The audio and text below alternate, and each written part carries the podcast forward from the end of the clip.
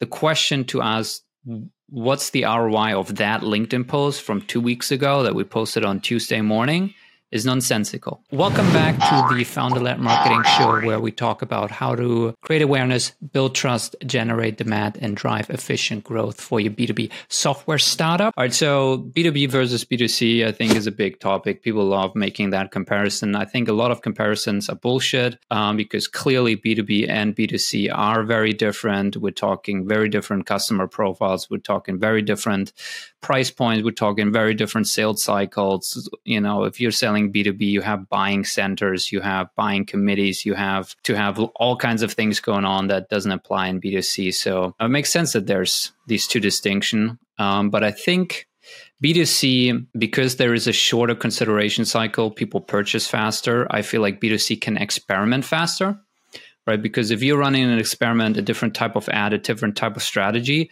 you can see much faster whether it's working. In B2B, you might need to wait a full sales cycle to really tell whether it's working, which might be six months, it might be 12 months. So I feel like B2C is just innovating generally faster, and then B2B can adapt to to some of the things that work in B2C, not all of them. So we want to dive into a couple of them, uh, lessons from BMW, from Olive Garden, and a local shoe store in Berlin, and hopefully it's valuable. And I have Tobi here with us, uh, with me, who is our director of demand gen. So we prepped a couple of topics, and he will kind of navigate the conversation and and we try to do it in this kind of interactive way which is hopefully more interesting than just me monologuing for i don't know how long. So we'll try this out.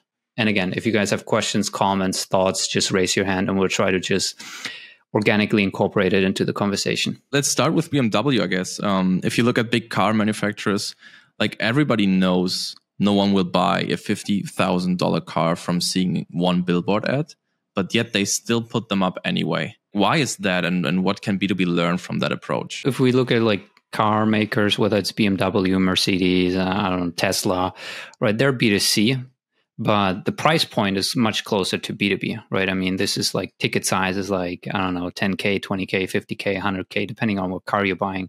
So these are big decisions for people. It's not an impulse purchase where you see like a cool little gadget on Instagram and then you go ahead and you just buy it right at that moment. Like people really think about that decision. BMW and all those all the car makers obviously run billboard ads. We've all seen them. But does BMW ask, I want to know whether this exact billboard that we put up in this exact location is returning an ROI. I want to know how many people purchased a car because of this billboard. And if we cannot track that, then it's not working and we should cut the strategy. And they're clearly not doing it. So we can dive into why, but it's interesting because we work with a lot of B2B companies and we do a lot of LinkedIn content. And it is a very regular discussion that companies want to know how did this one LinkedIn post that we posted on Wednesday at 2 p.m. last week. How many prospects, deals, customers, demos did that one post generate? And we want to know whether that post is ROI positive. And if it's not, then we need to cut the strategy because clearly it's not working. And so I think the reason why BMW runs billboard ads, even though they know that no one buys a car because they saw one billboard ad, they keep running it because they understand a couple of things. One, they understand that these are long consideration cycles, just as in B2B, and that it takes a lot of touch points for someone to be comfortable to buy your car rather than someone else's.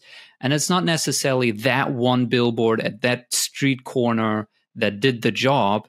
It's the accumulation of the presence and and all the marketing and touch points that eventually moves someone to say, you know what, I, I would really like a BMW instead of a Mercedes. They understand the importance of, of occupying mind space in their customer's mind, which is just to say that if you only start marketing to a person at the time that they decide, I need to buy a car, you're way too late. Right? Because by that time, they already have preferences they already have a favorite brand. They've already seen lots of things. They've already have friends with conversations and talked about things. So if you start marketing to them at that point, it's way too late. So you need to start marketing way before that point.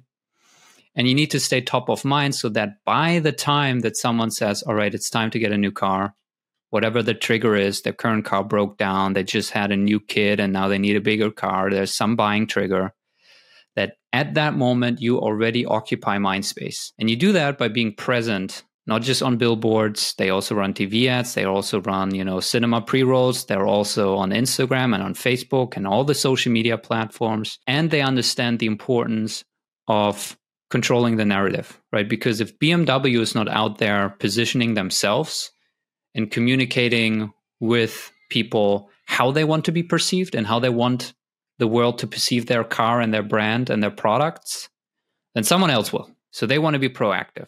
And you do that, again, not through one billboard in one location. You do that through an accumulation of things. And so I think the same applies to B2B marketing, where the question to ask, what's the ROI of that LinkedIn post from two weeks ago that we posted on Tuesday morning is nonsensical. What you need to rather ask is Is this accumulation of things, this channel, this program that we're running, helping us occupy mind space in our prospects so that we educate them and build trust and credibility with them long before the buying trigger happens that they need to go ahead and purchase a service or product? And are we out there controlling the narrative about who we are and what we do and what our product does and how we're different from all the alternatives and competitors on the market? Right. And so it's an accumulation of things that we need to uh, understand programs on and not, you know, the ROI of a single LinkedIn post. I guess none of the customers buying from BMW walk into the store and be like, oh, by the way, I saw that billboard ad, so that's why I converted, right? Yeah. But for your content, you, as you said in the beginning, like ideally you would want that. But is there a way to somewhat get closer to that to to know that your social media efforts are working and paying off? Yeah, I mean, I want to say one thing to that. I think it's exactly right. Like, no one walks into a BMW car dealer and it's like, I saw this like one billboard that you were running there, and here I am paying 30,000 bucks on a car just as a B2B solution. Like, no one's going to purchase your enterprise software because they saw like this one LinkedIn post, even if it was amazing. What they're actually going to tell you is, I've been seeing your ads everywhere. I love the brand. I love the product. I love how you guys focus on the engineering aspects. I love the design. You know, I've been following BMW since forever. My dad was a BMW driver and now like I got a new job. I'm making more money, so I've always dreamed about getting a BMW and here I am buying one. I know this for our customers, right? Like we sell a service that's, you know, 30k, now we're kind of in the 60k range and so like I get people who say, "Yeah, I've been following for 6 months on LinkedIn, like really love the content that you put out. You know, I've been I've been seeing you out there, you know, some so it's it's again the accumulation of things because that's what builds the credibility, the trust, the authority, the everything. Now, you know, to actually know what worked, right? You and you can do self-reported attribution. So you just ask people how did they hear about us, and they will tell you things like, "Oh, I've been following on LinkedIn for six months. Oh, like I saw this post which got me curious, and then I kind of went down the rabbit hole. I, I binge listened to a bunch of your podcast episodes, etc. Right? So there might be a trigger that then it's again an accumulation. So there's just the qualitative, just asking people, you know, how did they hear about you? Let's talk about how restaurants like Olive Garden are approaching their way to marketing, how they're treating their prospects, yeah. um, and how you know we're as we're in B2B marketing should maybe look at that and learn from it. So we kind of just picked Olive Garden as an example of a restaurant. I think same applies to all restaurants. But when we think about how does a restaurant do marketing, the number one step is to make people aware that you exist. Right? People need to know that there's now a new Georgian restaurant or a Chinese restaurant in the neighborhood. Because if they are, if they don't know, no one can come. Right. And so that might either just be, you know, storefront, like you just wait for people to walk by, or you might run some like billboard ads or flyers or Instagram ads that are very localized to let people know that you exist. And then what do they do? They provide all kinds of information online so that people can make an independent decision on whether they want to eat there. So they upload their menu so you can already check out what are the different meals and dishes that they have. They have prices so you can get an idea of like what you would be paying for a dinner. They have pictures of the food so you can get an idea of what a steak or whatever they're going to sell looks like They have pictures of the inside and outside of the restaurant so you can get an idea of the vibe and the feeling and the ambience of the place. And then they have, hopefully, if they've, you know, been around for a couple of days or a couple of weeks, they have customer reviews. They have actual people who ate actual food there tell and say what they thought about it, how, how it was. And then they wait people to just show up, right? They, they wait for people to walk in the door and say, hey, I would, I would like to sit down and have a meal or to call them up and say, "Hey, I, I saw you guys. I, I would like to book a table for four for next Thursday." What do B two B companies do? They make people aware that they exist. Then they intentionally don't put out all the information that people need to make an informed buying decision. They don't put out their pricing. They might not really have any reviews or customers case studies. Ideally, they have some of them oftentimes they're like anonymized testimonials with like VP at a you know financial services company and like no one can validate whether that's a real person. It's often hard to figure out like exactly what they sell uh, or how they package it because they want people to book a demo and have a call with their salespeople because they want the salespeople to first prove value before they show price, right? And they do put out all kinds of information and then they collect intent data and do outbound based on that, right? So, like, if we think about the if we think about the restaurant, this is like the equivalent of you know the restaurant putting up you know their menu and their price list and you know pictures of their ambience and what it looks like inside, and then they track who opens the menu or who downloads the menu, and then when they get someone to download their menu, it triggers intent data for them, where you know they're now oh this person has intent, and then it starts a sequence for an SDR to start reaching out to that person. Imagine how annoying that would be would be for a restaurant. Imagine you would just like go on Google Maps, look at the menu, and then like two minutes later, like a person calls you and they said, "Hey, saw you just downloaded our menu. How about we set a time for you next week at 6 p.m.?" How does that sound to you?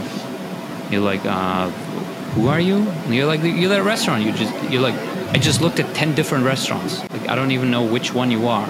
And no, like I don't want to book a time for next Thursday at 6 p.m. That's just random you know, and then they send you emails and another email. And they're like, hey, we saw that you were interested in our menu, in our food menu. Here's our drink menu. It, it just would be annoying. Why? Because you're not stupid. You know how to show up and go to a restaurant or call them up to reserve a table if you so want to. The fact that you haven't called them up or haven't shown up there means that you act- either decided you're not interested or it's just not the right time right now because you know you're trying to make a decision on where you're going to have your wedding dinner and it's in 12 months and so you're just like starting to scope out initial solutions. I think b2b companies can learn a lot a lot from the common sense restaurants approach which is that you should p- make people aware that you exist. That's very important. That's one of the core jobs that marketing should do. And then you should provide all the information that your buyers want to know about to be able to make an informed buying decision, which means you have content around your pricing and your packages as how it work and how it works. You have content around case studies and customer success stories with actual people in there, ideally videos that pe- people can validate with real people who have a real LinkedIn profile. Or you have a G2, you know, page where people can see real reviews from real people. You have content that uh, explains how your product works and how the onboarding works and who they will be working with and how long onboarding takes and what the experience is so that they can make an informed decision. And then, yes, we're talking B2B, so it's complex solutions. So you will not be able to communicate every little detail, and that's fine. That's why then eventually people can show up to your website and book a call with your salespeople. Because again, B2B buyers are not stupid. If they want to get some information from you as a company, or they want to talk to you because they're actually interested in purchasing a product or service, they know fair well how to get in touch with you. Unless you make it super hot. There should be like a book a call or, you know, request demo button on your website. There should be an email somewhere that they can email. There should be a LinkedIn profile that they can message. They can pick their most preferred method, and everyone has their difference. Instead of making it hard for people to make a buying decision because you want to force them into a sales conversation. And then when you get any kind of intent data because they downloaded one of your ebooks or your checklist or went to your pricing page once, that you now start blasting them with outbound activity, cold calls and cold emails, trying to force them into a meeting. I think it just turns people off, right? I mean, imagine that restaurant like, sorry, but I'm definitely not going to your restaurant anymore if that's your approach. I don't think all outbound activity is bad, right? Like what I just said almost makes it seem like all outbound is bad. But I think there is a way to do it that's actually customer centric. When we think about the restaurant, right? We look at the menu on Google Maps or whatever, we read some reviews. No one calls us up because we can just show up. But what if someone calls you up from the restaurant and they said, Hey, I just saw that you looked at our Google Maps page or you looked at our menu. Is there any questions, anything I can help you with? And you're like, Oh, no, thank you. Actually, no, I'm good. And they're like, Okay, just wanted to make sure you have a good day. Bye. Or you say, Yeah, actually, we're thinking about like potentially using you guys as our wedding uh, venue. Do you guys do weddings? You know, I didn't see any information about that. Have you done any weddings? And you can be like, yeah, definitely. We had one last week, right? Now that's different to calling them up and saying, hey, you downloaded our menu. How about we book a table for you tomorrow at 6 p.m.? And then you're like, no, thank you. And then they're like, well, how about next week, Tuesday at 5 p.m.? It's like, also no, thank you. All right, I'll be calling you up in, an, in a week to see where you're at at that point, right? That is a completely different energy. I just um, I just trialed a, a product. It's called Reveal. It's uh, it's like a software product that you can use for tracking partnerships. And I sign up for that like free trial on the website, filled in my information, and like one minute later, I get a LinkedIn connection request from one of their account executives connecting with me. And I actually write her, and I'm like, wow, that was fast. And she was like, Yeah, just wanted to connect. By the way, I'm here. If you have any questions about our product, feel free to message me. That's awesome, right? Because I'm not feel I don't feel like I'm being forced into anything. She's just there. I now have a contact that if I'm like, hey, don't find this feature, how do I like upload my list? Like I have someone to go to. But she's not intrusive. Like she's not on my ass following up every two days with a sequence and then forcing completely different. So I don't think all outbound is bad. I think there's a right way to do it that's customer centric and you just meet people where they are rather than where you want them to be. So you've been to a shoe store, you had an experience there.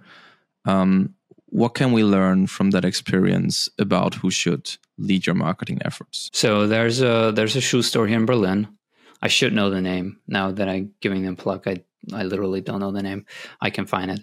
Um, and you walk into the shoe store and the person it's like a super small one it's you know not not one of these commercial ones they do like handcrafted shoes and it's the owner of the store in there selling the shoes the person who owns the place and who designs the shoes themselves most commercial shoe stores when you walk in you have a salesperson there right and so they might ask you hey can i help you what are you looking for boots sneakers you know, Adidas, Nike, like what are you looking for? And then they want to know your shoe size and they're going to tell you, oh, this sole is like super soft and like this, you know, got a 20% discount. It's like everyone wants it. We have it super cheap right now. They're going to sell you on features and pricing. With that shoe store that I went to, that didn't even like happen at all. First of all, he engaged me in a conversation. Then he told me about like how, what he's doing here, why he started this store. I figured out that he actually travels to Italy multiple times a year to meet with uh, I don't know, vendors or whatever, because he designs the shoes and then he has people in Italy who produce the shoes, who actually hand make the shoes in Italy with Italian leather. So he travels there, you know, multiple times a year. And then when it comes to the shoes, he, t- he has a story about every shoe, right? He's not going to be like, do you want like brown, black? He's just like, this shoe, like, this is inspired by a so and so classic Milan type of thing that I saw here and there, and I wanted to add my own touch like I made this little tweak here because I feel like it's gonna so and so whatever like you know and then he's like I used this leather that I sourced from this particular producer in Italy uh, they have this very special method of uh, of working with the leather, and that's why you can see this, you know, uh, this certain pattern on it. It comes from the fact that they did everything right. And first of all, it's just so much more fun and interesting to be in that shoe store because you're gonna have a fun conversation that's engaging you, you're connecting with another person you're learning about things that you never learned about and turns out it just makes you much more likely to buy the shoe because now suddenly it's not a commodity you feel like there is a reason behind thought went into it you know the story behind the product from the person who designed it work with the people who created it, owns the company. And so, yeah, obviously he can charge much higher prices, but it's just much more likely that I'm going to buy a shoe there. And so, you know, when we think about marketing, especially for B2B companies, like who's the who's the shoe store owner? It's the founder.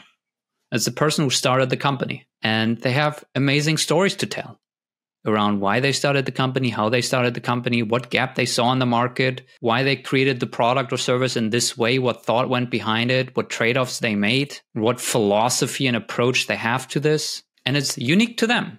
And it's the story that you want to get out and tell because that's going to pull people in and makes it much more likely to for people to purchase. But what most B2B companies do when it comes to their marketing, the founder is not involved. The CEO might be involved in sales, sales. They might be, you know, getting involved in deals. They might be involved in product.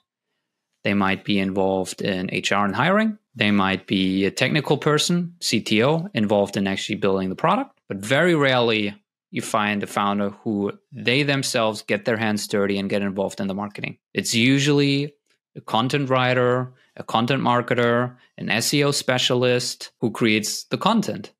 And so it's going to be generic. It's going to be surface level. It's going to be impersonal. There's not going to be any story. It's going to be selling me on the features and the price rather than the story and the reason and the philosophy and the pro- approach behind it. And so I think B2B companies can learn a lot from that. And I think a lot of the great B2B companies actually use this approach. I mean, we did our last podcast was exactly around, you know, SaaStr, FounderPath, Refine Labs. They're all examples of companies using founder led marketing where they have a founder out there evangelizing their brand and their product and what they do and how they do it educating people sharing expertise and insights. You know they don't do everything. Obviously they have a team that supports them on the back end. They're not uploading every video to youtube themselves and and cutting up the podcast themselves right? They have a team for that but it's their voice out there. It's their insights. It's their stories. It's their you know that personal touch that they can imbue on things. And then they have people who can support them like chop it up and edit it and format it and and distribute it and upload it and all this like nitty gritty stuff. But it's them pushing that narrative. And i think it just hits very differently. Yeah i think especially if you think about the shoe store right? Let's say like the business is is working like super good and he opens like several shoe stores in berlin or maybe you know like one in hamburg and one in new york or whatever like he can't be there in every store talking to every customer. And therefore i guess once you once you grow it makes a lot of sense to you know go to the next stage from what he was basically doing was founder led sales right? Into founder led marketing to scale that message so a lot more customers or prospects can actually see and hear the story. Yeah that's actually no that's a great example because in this case with the shoe store it's actually founder led sales right? It's the shoe maker in the in the store selling the shoes. And a lot of companies start out in that way. Right, founder led sales is an established kind of thing that people should be doing. And eventually, you know, if the shoemaker is successful and he opens up two, three, four, five more stores, maybe even in different cities, suddenly they realize that, oh, damn, I can't be in there selling the shoes myself. So they hire salespeople. And then suddenly they completely remove themselves from the communication. Same thing in B2B. Like you might have a founder who does founder led sales and then eventually they scale and they realize they can't be involved in every deal themselves anymore. And so they hire a sales team, they hire a VP of sales and they, you know, remove themselves from that whole process. And then suddenly you realize that, you know, sales performance drops massively because now suddenly you don't have that gravitas, you don't have that authority, you, you don't have those stories anymore trying to sell. You have salespeople, you have SDRs and AEs trying to sell your product who are going to sell on pricing and features. Now that's worth it if you scale far enough because maybe they don't close at 33% like you did as the founder and they only close at 15%, but you know, you have 6 of them. You have 20 of them, so it's still worthwhile, right? But I think that what what you should be doing is to scale yourself as the founder, right? You cannot get involved in every deal, but you can provide a lot of air cover to your sales team by duplicating yourself through marketing, which is essentially scaled messaging, right? It's it's a video, it's a podcast, it's a blog post. All of that is scaled, right? Because you can record that podcast once, you can record that video once, and then it can be seen and watched and consumed and distributed hundreds, thousands of times, right? And so instead of going from founder led sales to completely removing yourself, re- transitioning from founder led sales into founder led marketing is a scaled approach when you now have salespeople in your shoe store selling those shoes, but maybe there's quotes of you, or maybe there's a little booklet that you wrote around why you started this shoe store, or maybe there's like underneath every shoe, there's like a little write up that you created yourself that you wrote up around why you created the shoe and what the inspiration was, so that then your salespeople in these five different locations can leverage that content and say, yeah, here's the story, by the way, our founder wrote it up where he explains why he created the shoe and, and the inspiration behind it. And the the founding story by the way blah blah blah blah. And then mm, i mean a shoe store is a little weird but maybe there's like a little video clips or you know something like that where you're meeting with with producers and you're telling that story. And that way you can scale yourself but at the same time keep sales productivity high because you can still imbue that story authority, credibility, gravitas, and that story into every sales conversation. What are the three learnings we get from BMW, Olive Garden, and uh, the shoe store? BMW, it's a lesson on attribution, right? Understanding that high priced products are not impulse decision. There's a long consideration cycle that happens. So it's nonsensical to ask, did that one LinkedIn post, did that one podcast episode, did that one blog post convert someone to buy our 50K ACV software product? And rather to understand on a program channel level that it's about occupying mind space so that, that we're top of mind with prospects before they get into the buying cycle and to understand the importance of controlling the narrative around our product and who we are and what we do and what we stand for rather than waiting for people to to make that decision themselves. Olive Garden or restaurant, it's around allowing the buyer to to follow their own meeting the buyer where they are rather than where where we want them to be. To make them aware that we exist, that's very important. That's what a core thing that marketing should be doing. And then to enable them to make an informed buying decision by providing them with information around who we are, what we do, why we created this, the pricing, our product features, the benefits, case studies, testimonials, all of that out there transparently so they can consume it and inform them and then make it easy for them to get in touch with us. Right, to not have some form on the website that you need to fill out and then it takes like three days for an SDR to reach out to you. No, it should be there should be a calendar booking page where you can pick a time today on that company's calendar if you want to if you do want to do that and then for the shoe store it's to to understand the importance of founder led marketing to understand the importance of storytelling when it comes to selling products and to find out a way to scale beyond founder led sales and to imbue that story into your messaging and marketing and don't just have your content writers and SEO specialists create all your content. Cool. Thank you for thank you for joining, uh, Jacob. We're, we're, doing this every week, uh, not necessarily always on on LinkedIn Audio. Sometimes it's a LinkedIn Live, but we we also do it on on the on like a video call. So um, we're doing this every week at the same time. Um, cool. All right. Enjoy the enjoy the rest of your uh, you're in Poland, so evening. All right. I'm going to end this. I'm going to end this here and and for all and for all.